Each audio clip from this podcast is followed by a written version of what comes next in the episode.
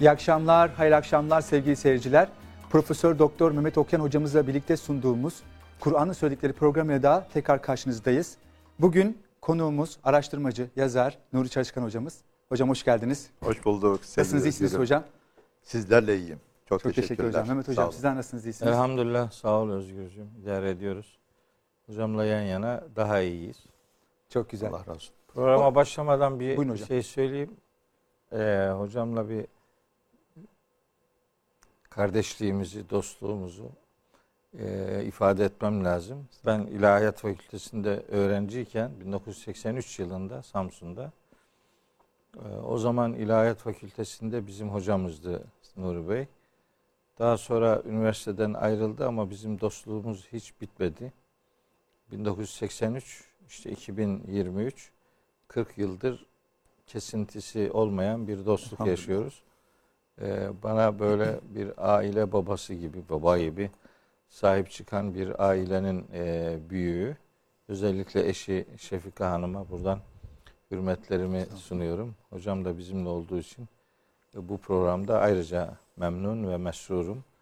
E, akışı buna göre gönül huzuruyla sürdürebiliriz. Allah razı olsun. hocam. Ee, Rabbim cennete kadar sürdürsün hocam dostluklarınızı inşallah. Amin. İnşallah. Teşekkür Nuri hocam, bugün iyilik üzerine konuşalım dedik. Eyvallah. İyiliğin kaynağı nedir? İyilik nedir? Böyle bir başlayalım. Ardından Mehmet hocam da devam ederiz. Eyvallah. İyilik nedir? Önce bir tanım yapalım mı? Mutlaka hocam. Eyvallah. İnsanın insanla, insanın tabiatla, insanın diğer bütün varlıklarla bir bağlılığı, bağımlılığı, ihtiyacı olduğunu fark etme ve de bu fark ediş ile onlara karşı nezaketle davranma ve onların hayatına olumlu anlamda, müsbet anlamda dokunmadır iyilik. Okey. Burada fark fark ettiyseniz eğer birinci şart insan insanla, Evet. insan tabiat ile, insan eşya ile bağımlılığı vardır. Ve bu bağımlılık fıtridir. Yani Allah Teala bunu insan içine koymuş. Mesela oksitosin diye bir hormonumuz, Hormonumuz var. var. Oksitosin hormonu bağımlılık hormonudur. Yani insan insansız yapamaz. İnsan havasız yaşayamaz. İnsan susuz hayat sürdüremez. İnsan topraksız asla varlığını Varlığını sürdüremez. sürdüremez. İnsan sebzesiz, meyvesiz, gülsüz, sümbülsüz, çiçeksiz bir hayat yaşayamaz ve insan hayvan olmadan kendini tanıyamaz. Dolayısıyla bütün bunların fark edişi önemli baştan şarttır. Yani insan bir bağımlılığı vardır. Oksitosin hormonu da insanın bu bağımlılığını ona anımsatan, onda mutluluk yaratan bir özellik taşır. Bunu nasıl fark edecek insan hocam? Yani onda var ama bu nasıl ortaya çıkacak? Bir şey yaparak mı ortaya çıkacak? Ha eyvallah. İşte oraya gelince iyilik, iyilik orada devreye giriyor. Yani bu insanlarla senin bir ilgin, İlgi. bir alakan, bir bağın var mı? Var. Bu ilgi ve alakayı, bağı nasıl kuracaksın? İşte orada insanın nezaketle insana, nezaketle hayvana, nezaketle doğaya ve eşyaya, tabiata, suya dok- dokunması ve olumlu anlamda onlara hem hizmet sunması hem de hizmet alması iyiliktir. Çok güzel. Dolayısıyla burada şunu arz edeyim. Bu evrende hiçbir şey kendisi için yaratılmamıştır. Hiçbir şey. Su kendisini içmez. Toprak kendisi için ekip bitmez. Hava kendisi teneffüs etmez. Gül, sümbül ve çiçek hiçbir zaman kendi ko- koklamaz. Sebze ve meyveyi hiçbir sebze ve meyve kendi kendini yemez. Bütün bunlar ne için? Hüvellezî halaka leküm ma fil ardı cemî'a. Her bir şeyi sizin için yaratan odur o. Allah'tır. Yani tabiri caizse muhteşem bir sistemi, kozmik düzeni Allah Teala insan için var etmiş, dizayn etmiş ve kozmik yasa ile kurallara bağlamış ve insana sunmuş. İnsana ne düşüyor? Bir, onları fark etmek. Tabii. İki, onlarsız yaşayamazsın be insan. Üç, onlarla olumlu anlamda dokunuş, onlarla birlik, beraberlik ve iyilik insanın ilk görevidir. Dengeyi de bozmaması gerekiyor değil mi hocam orada? Allah takafi mizan diyor. Yani sakın oradaki Tabii. dengeyi bozmaması gerekiyor. Tabii zaten şunu söylüyorum ki bunu da aslında Allah Teala insanın fıtratına koymuştur. Yani bu bağı mesela bir oksitosin Hormon. bağı, ilgi, alaka kurma ve bundan da mutlu olma ve bu mutluluk o hormon ile insanı sevindiriyor. Mutlu ediyor. Bundan dolayı da bu kaçınılmaz bir ilgidir. Eğer insan bundan kaçarsa ne olur? Eşyayı yaratılış amacında kullanmamış olur Zulüm. zulmetmiş olur. Ve işin en büyük kötülüğü nedir biliyor musunuz? Allah Teala bütün her şeyi insana veriyor ama insan buna ihanet ediyor. Dolayısıyla burada insan kendi kendine yapıyor. Kendi fıtratıyla ters düşüyor onunla ilgi kuyarsa, kurarsa, ona ilgi gösterirse, ona iyilik yaparsa, onunla bir bağ oluşturursa mutluluğu ilk yaşayan insandır. Dolayısıyla insan bir kere bu bağa muhtaçtır. Peki onun dışında insanı iyiliğe sevk eden var mıdır? Evet. İnsanın serotonin diye bir hormonu Hormonu. daha var. Serotonin hormonu iyilik hormonudur Evet hocam. sevgi hormonudur. Muhabbet hormonudur. Ve insana, hayvana ve bütün varlığa olumlu dokunuş hormonudur. Yani insan birisine iyilik yaptı mı burası coşar. Göster. Niye coşuyor? Niye coşuyor? Allah iyiliği fıtrata koymuş. Onun için elber olan ve de el hayr olan Allah her bir şeyi iyi yaratmıştır. Güzel yaratmıştır, yararlı yaratmıştır, faydalı yaratmıştır. Dolayısıyla kötü olan bu alemde hiçbir şey yoktur. Peki bu kötülükler nereden? nereden? İnsanoğlunun kötü kullanımından. Yerinde kullanmaması, Fırtlatına uygun davranmaması. fıtratına uygun davranmaması ve onu onu yaratılış amacı doğrultusunda hayatına katmaması. Dolayısıyla ne oluyor? İyiyi biz kötüleştiriyoruz. Kötüleştiren kim? İnsandır. Eğer buradan bir örnek vermek gerekirse izin verirseniz Lütfen hocam. Mesela deprem ki Türkiye'mizin yüzde 60'ı deprem bölgesinde iskan ediyor. Yüzde 60'ı. Yani fay hattında. Fay hattı kötü bir olay değil. Fay hattı yeryüzünün ağzı ve burnudur.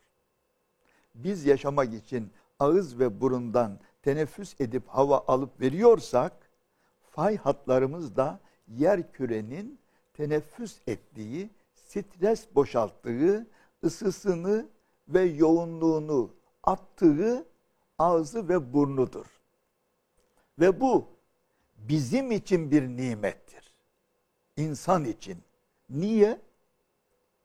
Yukarıda güneş olmasa Allah aşkına güneşsiz bir havada ne kadar kasvet basıyor bizi.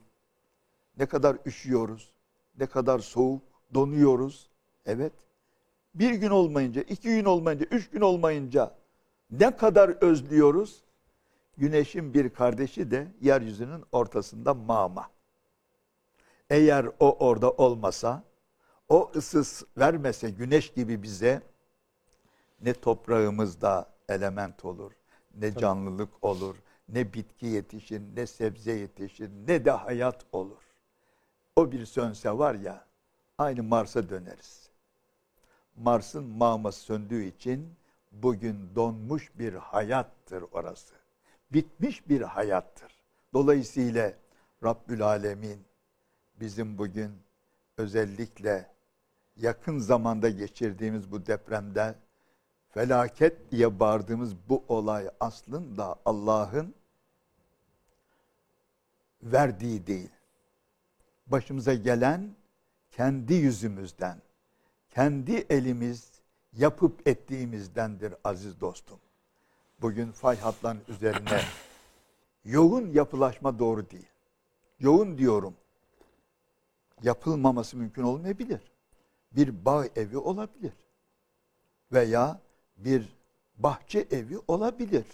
Ama 10 katlı 20 katlı bina yaparak Evet. benim ağzımı tıkama. Benim sırtıma bu kadar yük vurma. Benimle savaşma diyor hocam. Ben nefes alacağım diyor. Doğayla bu kadar savaş edilmez. Kaldı ki Allah'ın koyduğu bir yasa var. Geçmiş bütün nesiller, bütün insanlık tarihi bunu bir yasa olarak ortaya koymuş. Tohumu ovaya ek, evini tepeye dik. Ama biz tohumu taşa atıyoruz, evi ovaya dikiyoruz. Ha bu bir bedel. Bu toprağa da ihanet. Bizim yaptığımız eve de ihanet İnsanın kendisine ve orada oturan insana ihanettir. Ve resmen bir cani gibi katillik yapıyoruz. İnsanları diri diri öldürüyoruz. Buna hakkımız yok. Dolayısıyla buradan hareketle hemen şunu söyleyeyim. Bizim çok açık ve net olarak oksitosin diye bir hormonumuz var mı? Var. Var. serotonin var dedik. Serotonin var. Bu nedir? İyilik yapmak bizim yaşamamız için kaçınılmaz bir fıtrattır. Kaçınılmaz. Buna bir örnek vereyim mesela bağışlayın. İnsan tebessüm ederse, insan gülerse, Belli kaslar çalışıyor. insan mutlu olursa 12 Kasım'ız çalışıyor. 12 12. Ama bir de gergin, asık surat, böyle ne diyeyim size, surat asarsa bu insan bu pozisyonu var ya ancak 120 Kası çalıştırarak yapıyor. becerebiliyor. 120 kas.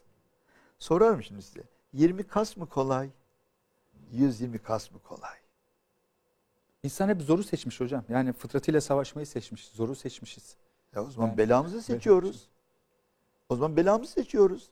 Yani 20 kas dururken, 12 kas dururken 120 kas neyine be insan? Allah Teala demez mi ki? Nasıl beceriyorsun be kulum bu kadar? Nasıl beceriyorsun demez mi? Evet. Buradan şu çıkıyor. Rabbül Alemin 12 kasla sana bir kolaylık, bir sükunet, bir huzur, bir esenlik, bir mutluluk verdiyse ey kulum gül. Güldür ve de gülenleri çoğalt diyor Allah. İyi ol, pozitif enerji dağıt Eyvallah. ve de iyili, iyilikleri artır, iyileri artır.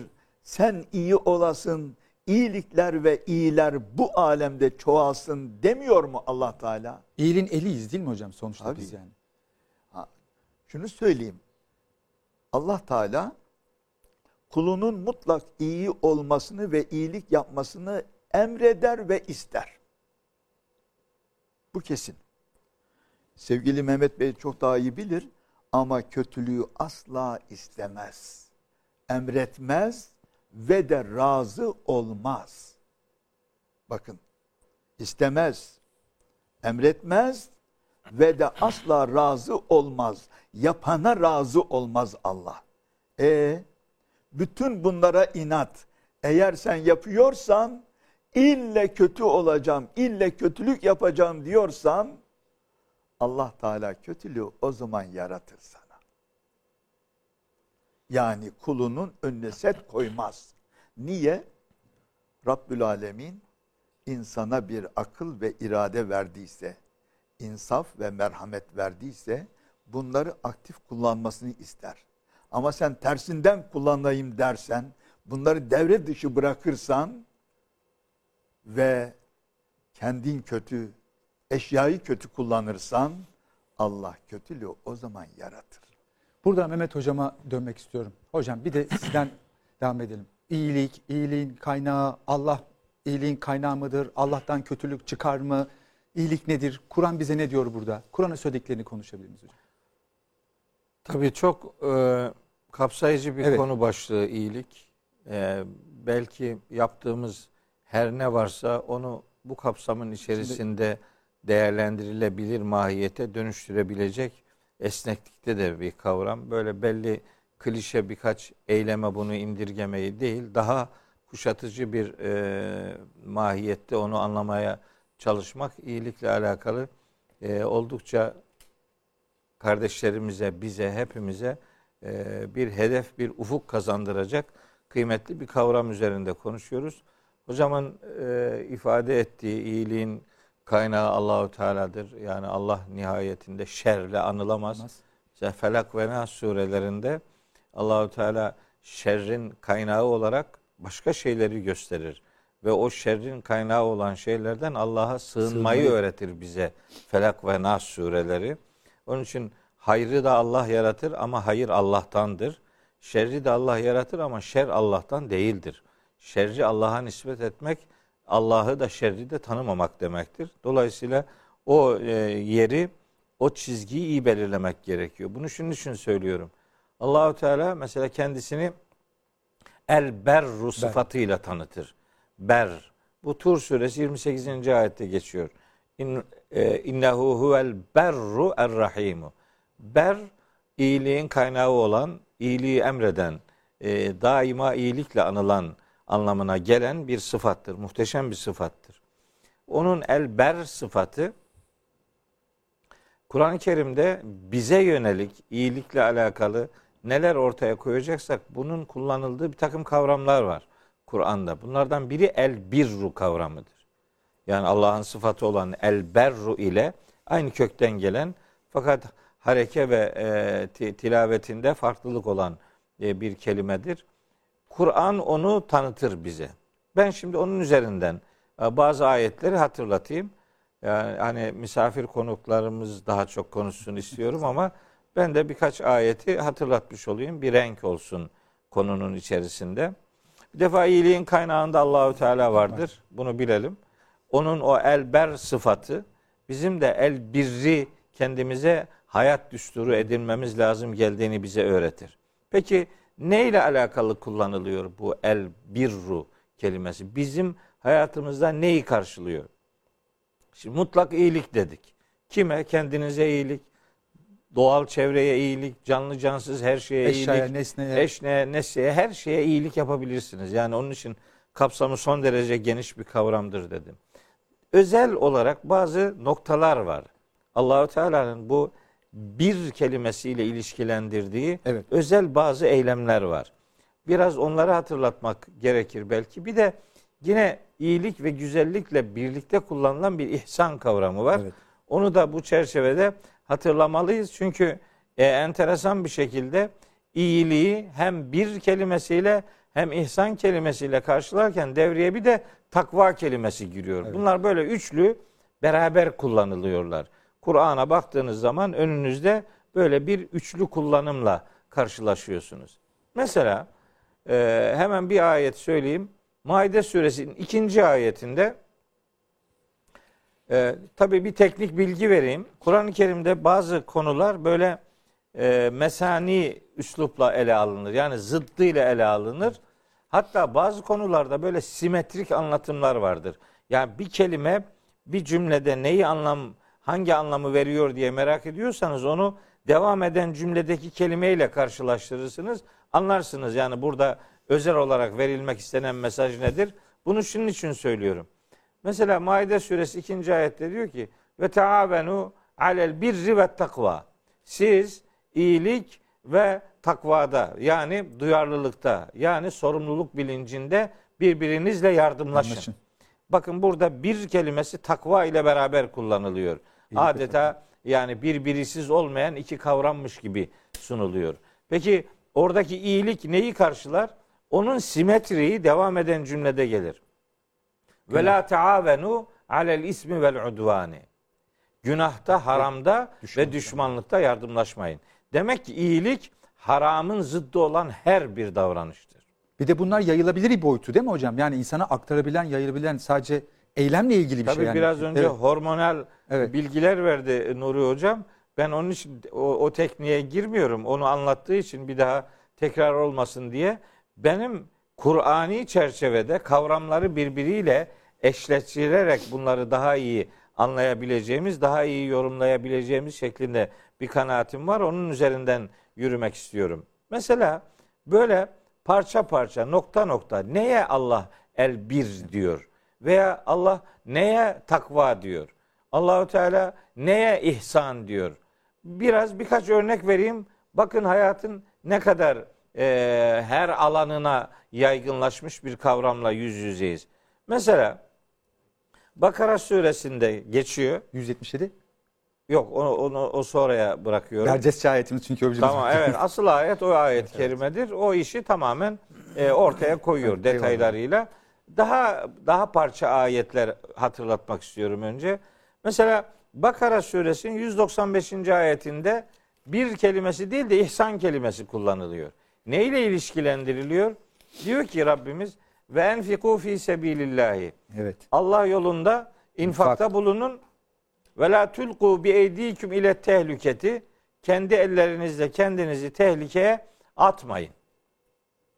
Bakın biraz önce Nuri hocamın ifade ettiği gibi depremle alakalı mesele sadece yani Allah'ın bir ayeti olan depremi Allah'ın bir felaketiymiş gibi göstermeye sebebiyet veren e, mesele bizim kendi ellerimizle yaptıklarımız yüzünden oluyor bu. O ayet aslında ona işaret eder. Kendi ellerinizle kendinizi tehlikeye atmayın. Açın Rum suresi 41. ayeti okuyun. Başınıza gelen felaketler Evet. kendi ellerinizin kazandıkları nedeniyledir der. Dolayısıyla bu ayette infak denen şey ayetin devamındaki cümle gereği ihsanla ilişkilendirilir. Yani ayeti tekrar okuyayım. Ve enfiku fi sebilillah ve la tulqu bi eydikum ile tehlüketi ve ahsinu. Ve ahsinu iyilik yapın, güzellik yapın. Yani infak bir iyilik hareketidir. Dolayısıyla infak aynı zamanda bir ihsandır. İnfak yapanlar hem münfiktir hem muhsindir. Ayetin sonunda da Allahü Teala İnna Allaha yuhibbul muhsinin. Allah işini düzgün yapanları yani infakta bulunanları yani kendi eliyle kendisini tehlikeye atmayanları sever diye bir nokta bilgi veriyor. Bakara suresi 195. ayetinde.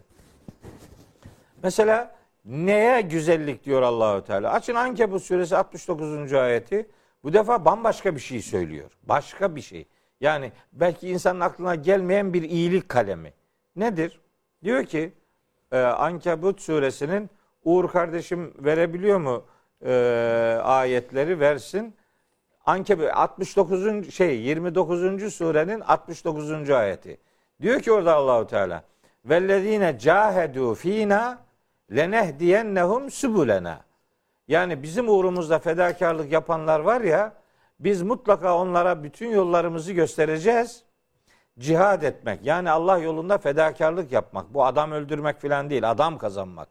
Allah adına Allah'ın davası adına insan kazanma faaliyetine cihat denilir. İcdihat oradan gelir, cehd oradan gelir, mücahede oradan gelir, nefisle mücadele oradan gelir.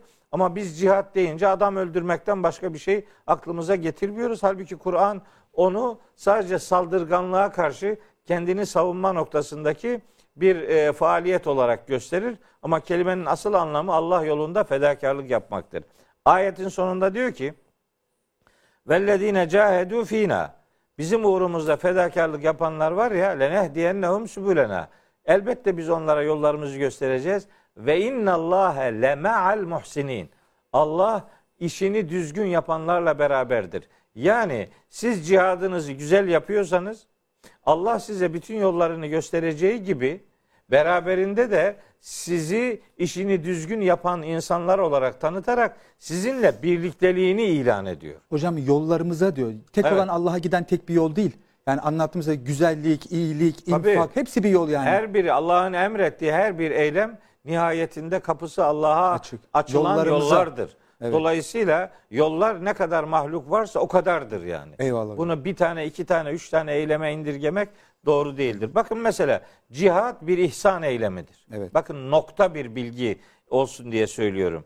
O sadece bu kadar değil. Mesela ifade edeyim şeyde geçiyor e, Zariyat suresinde ihsan denen şey sonu cennete açılan her bir fedakarlıktır. Çok güzel. Kur'an onu söylüyor.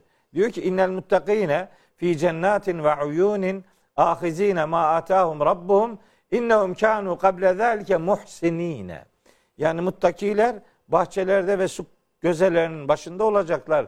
Rablerinin verdiği nimetleri alıyor pozisyonda. Çünkü onlar bundan önce yani ahiretten önceki hayatlarında ihsan sahibi insanlardı. İhsan ucu cennete açılan bir her bir her bir Evet, fedakarlığın adıdır. Bir nokta bilgi olarak kardeşlerime onu aktarayım. Bu arada mesele sadece bundan ibaret de değildir. Bakın Maide suresi 13. ayette ihsanın başka bir tarafına dikkat çeker Allahu Teala. Der ki uzun bir ayet. Maide suresi yani 5. Beşinci surenin- surenin 13. ayetinin son iki cümlesi. Bütün hepsi uzundur. Orada diyor ki Allahu Teala Fa'fu anhum vasfah. Sen onları bağışla, affet ve onlara hoşgörülü davran. İnna Allaha yuhibbul muhsinin. Muhakkak ki Allah muhsinleri sever. Demek ki iyilik iyilik kavramının içerisinde affetmek vardır. İyilik kavramının içerisinde hoş görmek vardır. İyilik kavramının içinde bağışlayıcı olmak vardır. Siz bunları yaparsanız iyilik sahibi olursunuz aynı zamanda. Mesele bununla da sınırlı değildir. İşte biraz önce sizin gönderme yaptığınız zımnen Nuri hocamın da e, değinme değindiği ayeti kerime asıl berceste ayettir. Evet. Ben etraflı olsun diye nokta başka bazı bilgileri verdim. Ama mesela Bakara suresinin 177. ayeti bir denen iyilikle takva denen duyarlılığı eşitleyen bir ayet-i kerimedir. Yani bir diyor ki ayet şöyle başlıyor. Enteresan. Leysel birre en tüvellu vucuhekum kibelel meşriki vel mağribi. İyilik denen şey yüzlerinizi doğu ve batı tarafına çevirmeniz Değildir. değildir. Velakinnel birre diye başlıyor. Aslında iyilik şudur, şunların yaptığıdır diye. Önce inanç esaslarını sayıyor. Bu ne demek? İyilik aslında önce Allah'ın inanın dediği şekilde inanmaktır. Neye inanmamızı Rabbimiz istiyorsa işte onlara inanmak bir iyiliktir. Onları sayıyor. Beş tane madde sayıyor orada. Hani program uzamasın diye maddeleri saymıyorum. İki, sonra geliyor iyiliğin inanç boyutundan sonra uygulama boyutuna. Evet. Bu uygulama hani ekonomik içerikli bir mahiyet arz ediyor. Diyor ki eğer bir denen iyiliğe ve takva denen duyarlılığa ulaşacaksanız sadece inanmanız sizi kurtarmaz. Başka bir şeyler de yapacaksınız. Ne yapacağız? Başlıyor. Ve atel male ala hubbihi zevil kurba vel yetama vel mesakine ve ibne sebili ve sailine ve firrikab. Saydığı insan gruplarına çok sevdiğiniz malı çok muhtaç olmanıza rağmen sevdiğiniz insanlara Allah'ı sevdiğiniz için seve seve vermenizdir. Orada ve atel male ala hubbihi diye bir teknik ifade var. O ala hubbihinin beş tane açılımı vardır.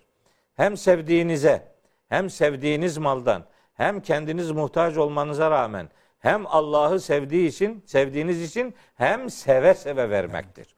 Böyle vereceksiniz bunu. İnsan suresinde onu biraz daha açıklıyor. Verdiğinizin karşılığında herhangi bir teşekkür dahi beklemeyeceksiniz. Bir teşekkür beklemeden Allah rızası için verebilmektir. İnsan suresinin 6 7 8. ayetlerinde anlatıyor bunu. Bu işin e, yani ekonomik boyutu diyelim kısmen. Ama bu zekat değil, bu infak. İnfak. Üçüncü boyutunda sıra namaza geliyor. Namaz bir ihsan eğitimidir. Bir ihsan faaliyetidir. Bir birdir. Bir takva göstergesidir. Dördüncüsü namazdır. Beşincisi zekat vermektir. Hani kurumsal anlamında limiti, şartı, nereden ne kadar kime verileceği belli olan Kur'an'ın saydığı önemli bir ibadettir. Dördüncü iyilik kalemi budur. Beşincisi bu kadar değil. Bu defa diyor ki vel mufune bi ahdihim iza ahedu. Yani birbirlerine söz verdikleri zaman verdikleri sözün gereğini yerine getirenlerdir iyilik. Bakın bambaşka bir şey söyledi. Ondan sonra sırayı orada bırakmıyor. Diyor ki vassabirine fil be'sai ve darrai ve hinel be'si. Darlık, sıkıntı ve savaş zamanlarında sabredenler, direnç gösterenler, kendini dağıtmayanlar, davasını satmayanlar, en zar, en zor zamanda bile davasına sadakat Bir gösterenler. duruş gösterenler orada. Evet. Sonra diyor ki ayetin sonunda Ulaikellezine sadaku. İşte bunlar var ya iman iddiasında sadakat sahibi olanlar bunlardır. Çünkü iman bir iddiadır. Onun ispatı gösterdiğiniz sadakatle ortaya konulur. Ve ulaike humul muttakun. Gerçek muttakiler yani gerçek iyiliğin sahibi olanlar bunlardır. Bütün bu ayetlerden daha da var ama daha e, meseleyi detaylandırmayayım. Bir hadis okuyayım hadis-i şerif. Çok sevdiğim bir hadistir. İyiliği böyle Kur'an'dan damıtarak Efendimizin ağzından çıktığı haliyle beyan etmek isteyeyim. Bu İhsan Cibril hadisi diye bilinen bir Evet. hadis var. Orada aslında bu ayetlerden alınma bir e, özet var orada. Diyor ki El ihsanu İhsan nedir bilir misiniz? İhsan İhsan en ta'budallaha ke enneke terahu. Allah'ı görüyormuşsun gibi Allah'a kulluk yapmaktır. Fe in lem tekün terahu sen her ne kadar onu görmüyorsan da fe innehu yarake o seni görüyor. Demek ki iyilik, ihsan, gerçek iyilik Allah'ı görüyormuş gibi hayatı Allah'ın şahitliğinde yaşama bilincidir.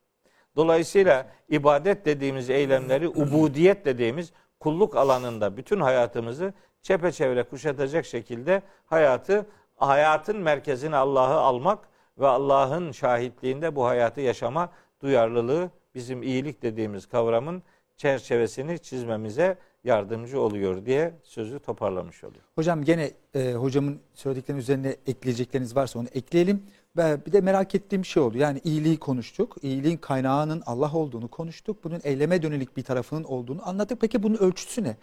Yani işte cebindeki en küçük parayı vermeye sadaka diye kabul eden, işte nedir işte çıkartıyor e, üstündekini veren ama kendisine doğru gidip sonra yenisini alan. Ne bunun ölçüsü ne yani? Ben soruyorum yani. En iyi, en kötüyü bilmeden biz iyiyi bilebilir miyiz? Ölçüsünden olacak bunu. Kim belirliyor? Eyvallah. Bu mevzuda Allah Resulü'nün çok güzel hayat uygulamaları vardır. Dolayısıyla biz o hayatı bir örnek olarak aldığımızda iyiliğin dozajını az çok kavrarız. Mesela bir sahabe diyor ki ben diyor Muaz bin Cebel'in arkasında namaza durdum ama diyor Fatiha'dan sonra diyor Sure olarak Bakara'ya başladı diyor. Ve ben akşama kadar kuyudan su çekerek çok yorulmuş, ırılmış, bitmiş vaziyette dayanacak gücüm kalmadı.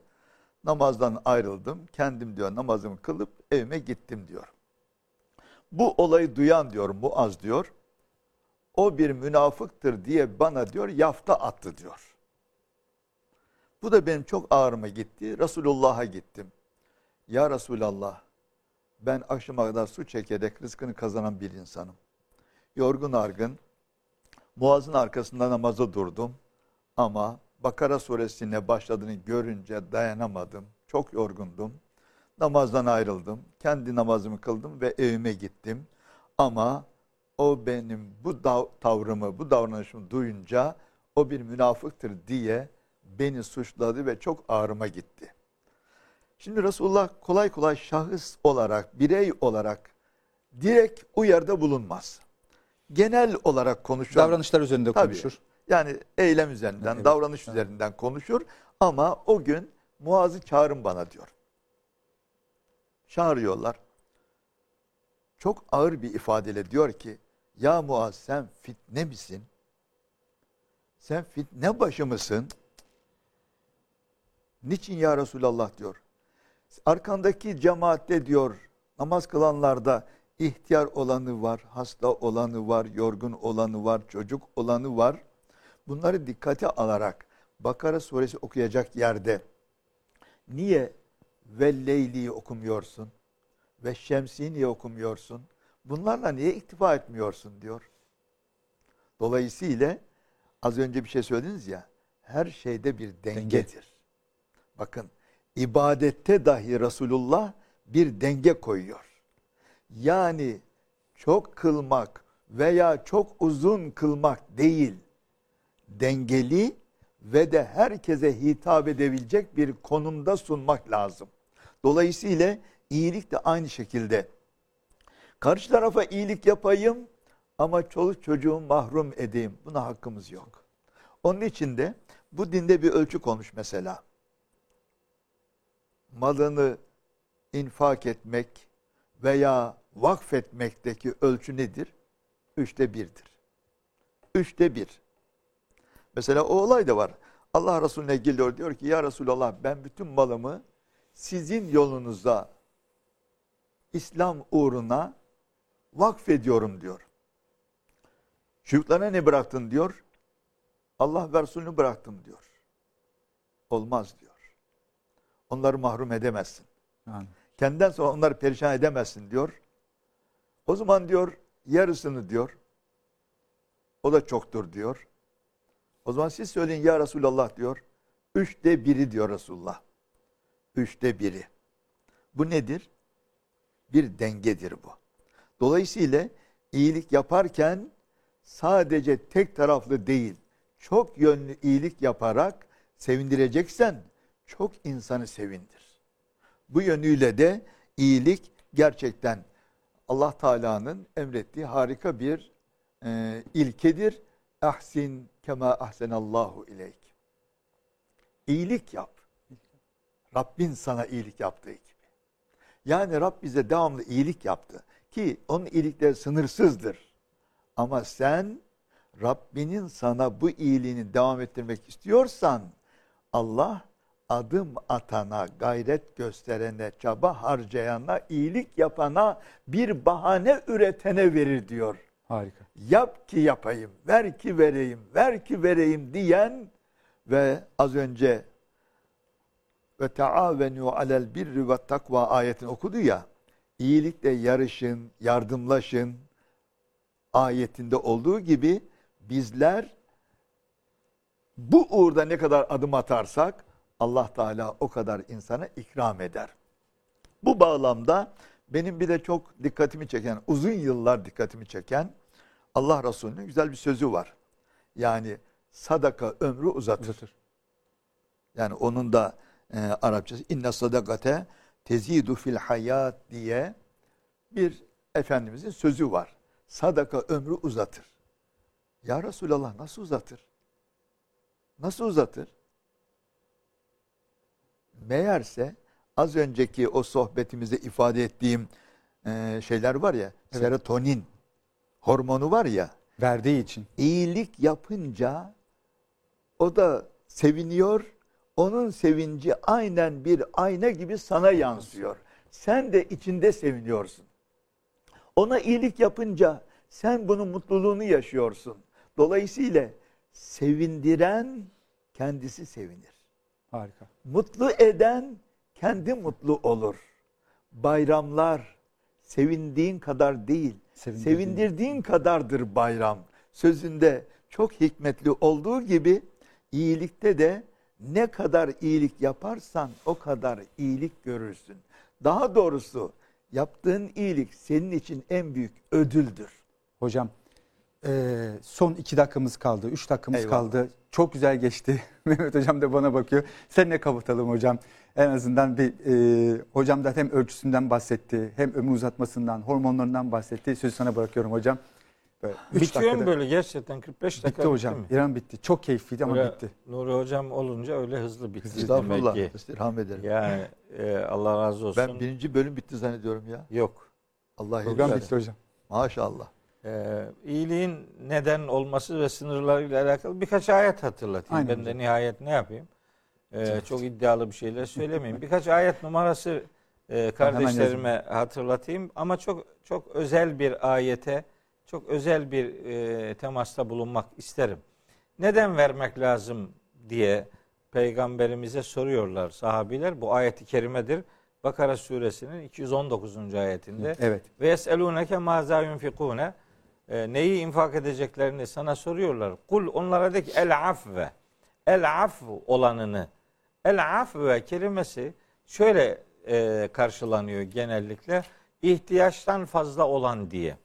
Yani ben bu tercümeyi sıkıntılı buluyorum. Niye? Ya herkesin ihtiyacı var ya. ihtiyaç bitmez ki. Sen öyle bir ihtiyaç listesi hazırlarsın ki onda garibana hiç yer kalmaz.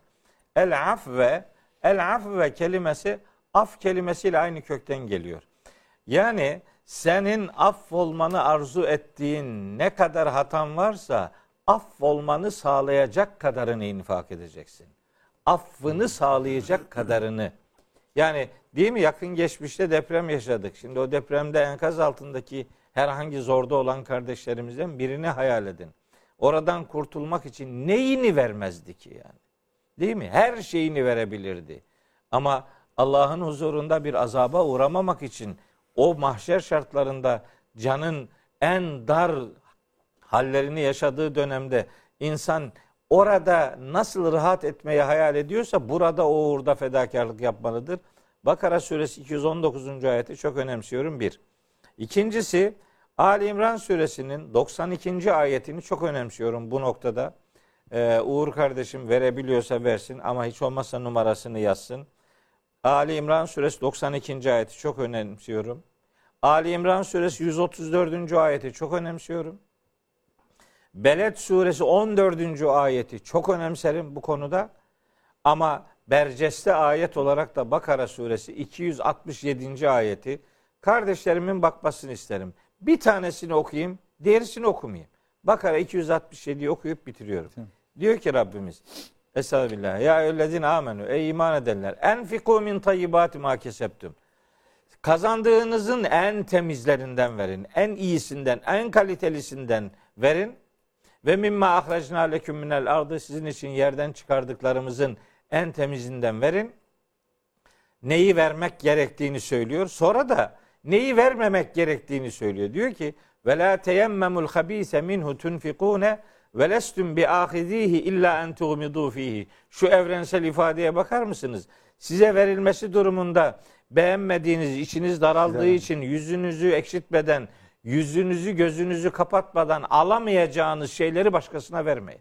Size verilmesi durumunda alamayacağınız, almak istemeyeceğiniz, beğenmeyeceğiniz şeyi başkasına vermeyin. Yani eskisini, püsküsünü, işe yaramazını değil. En çok neyi seviyorsanız onu verin. Bakara suresi 92, Harika. e, şey Bakara suresi 267. 267, Ali İmran suresi 92. ayetler çok belirleyicidir.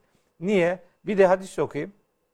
Hocam hadis okudu epeyce. Ben de bir tane katkı vereyim. Tamam hocam. İşi meseleyi özetliyor. La yu'minu ahadukum hatta yuhibbe li ahihi ma yuhibbu li nefsi.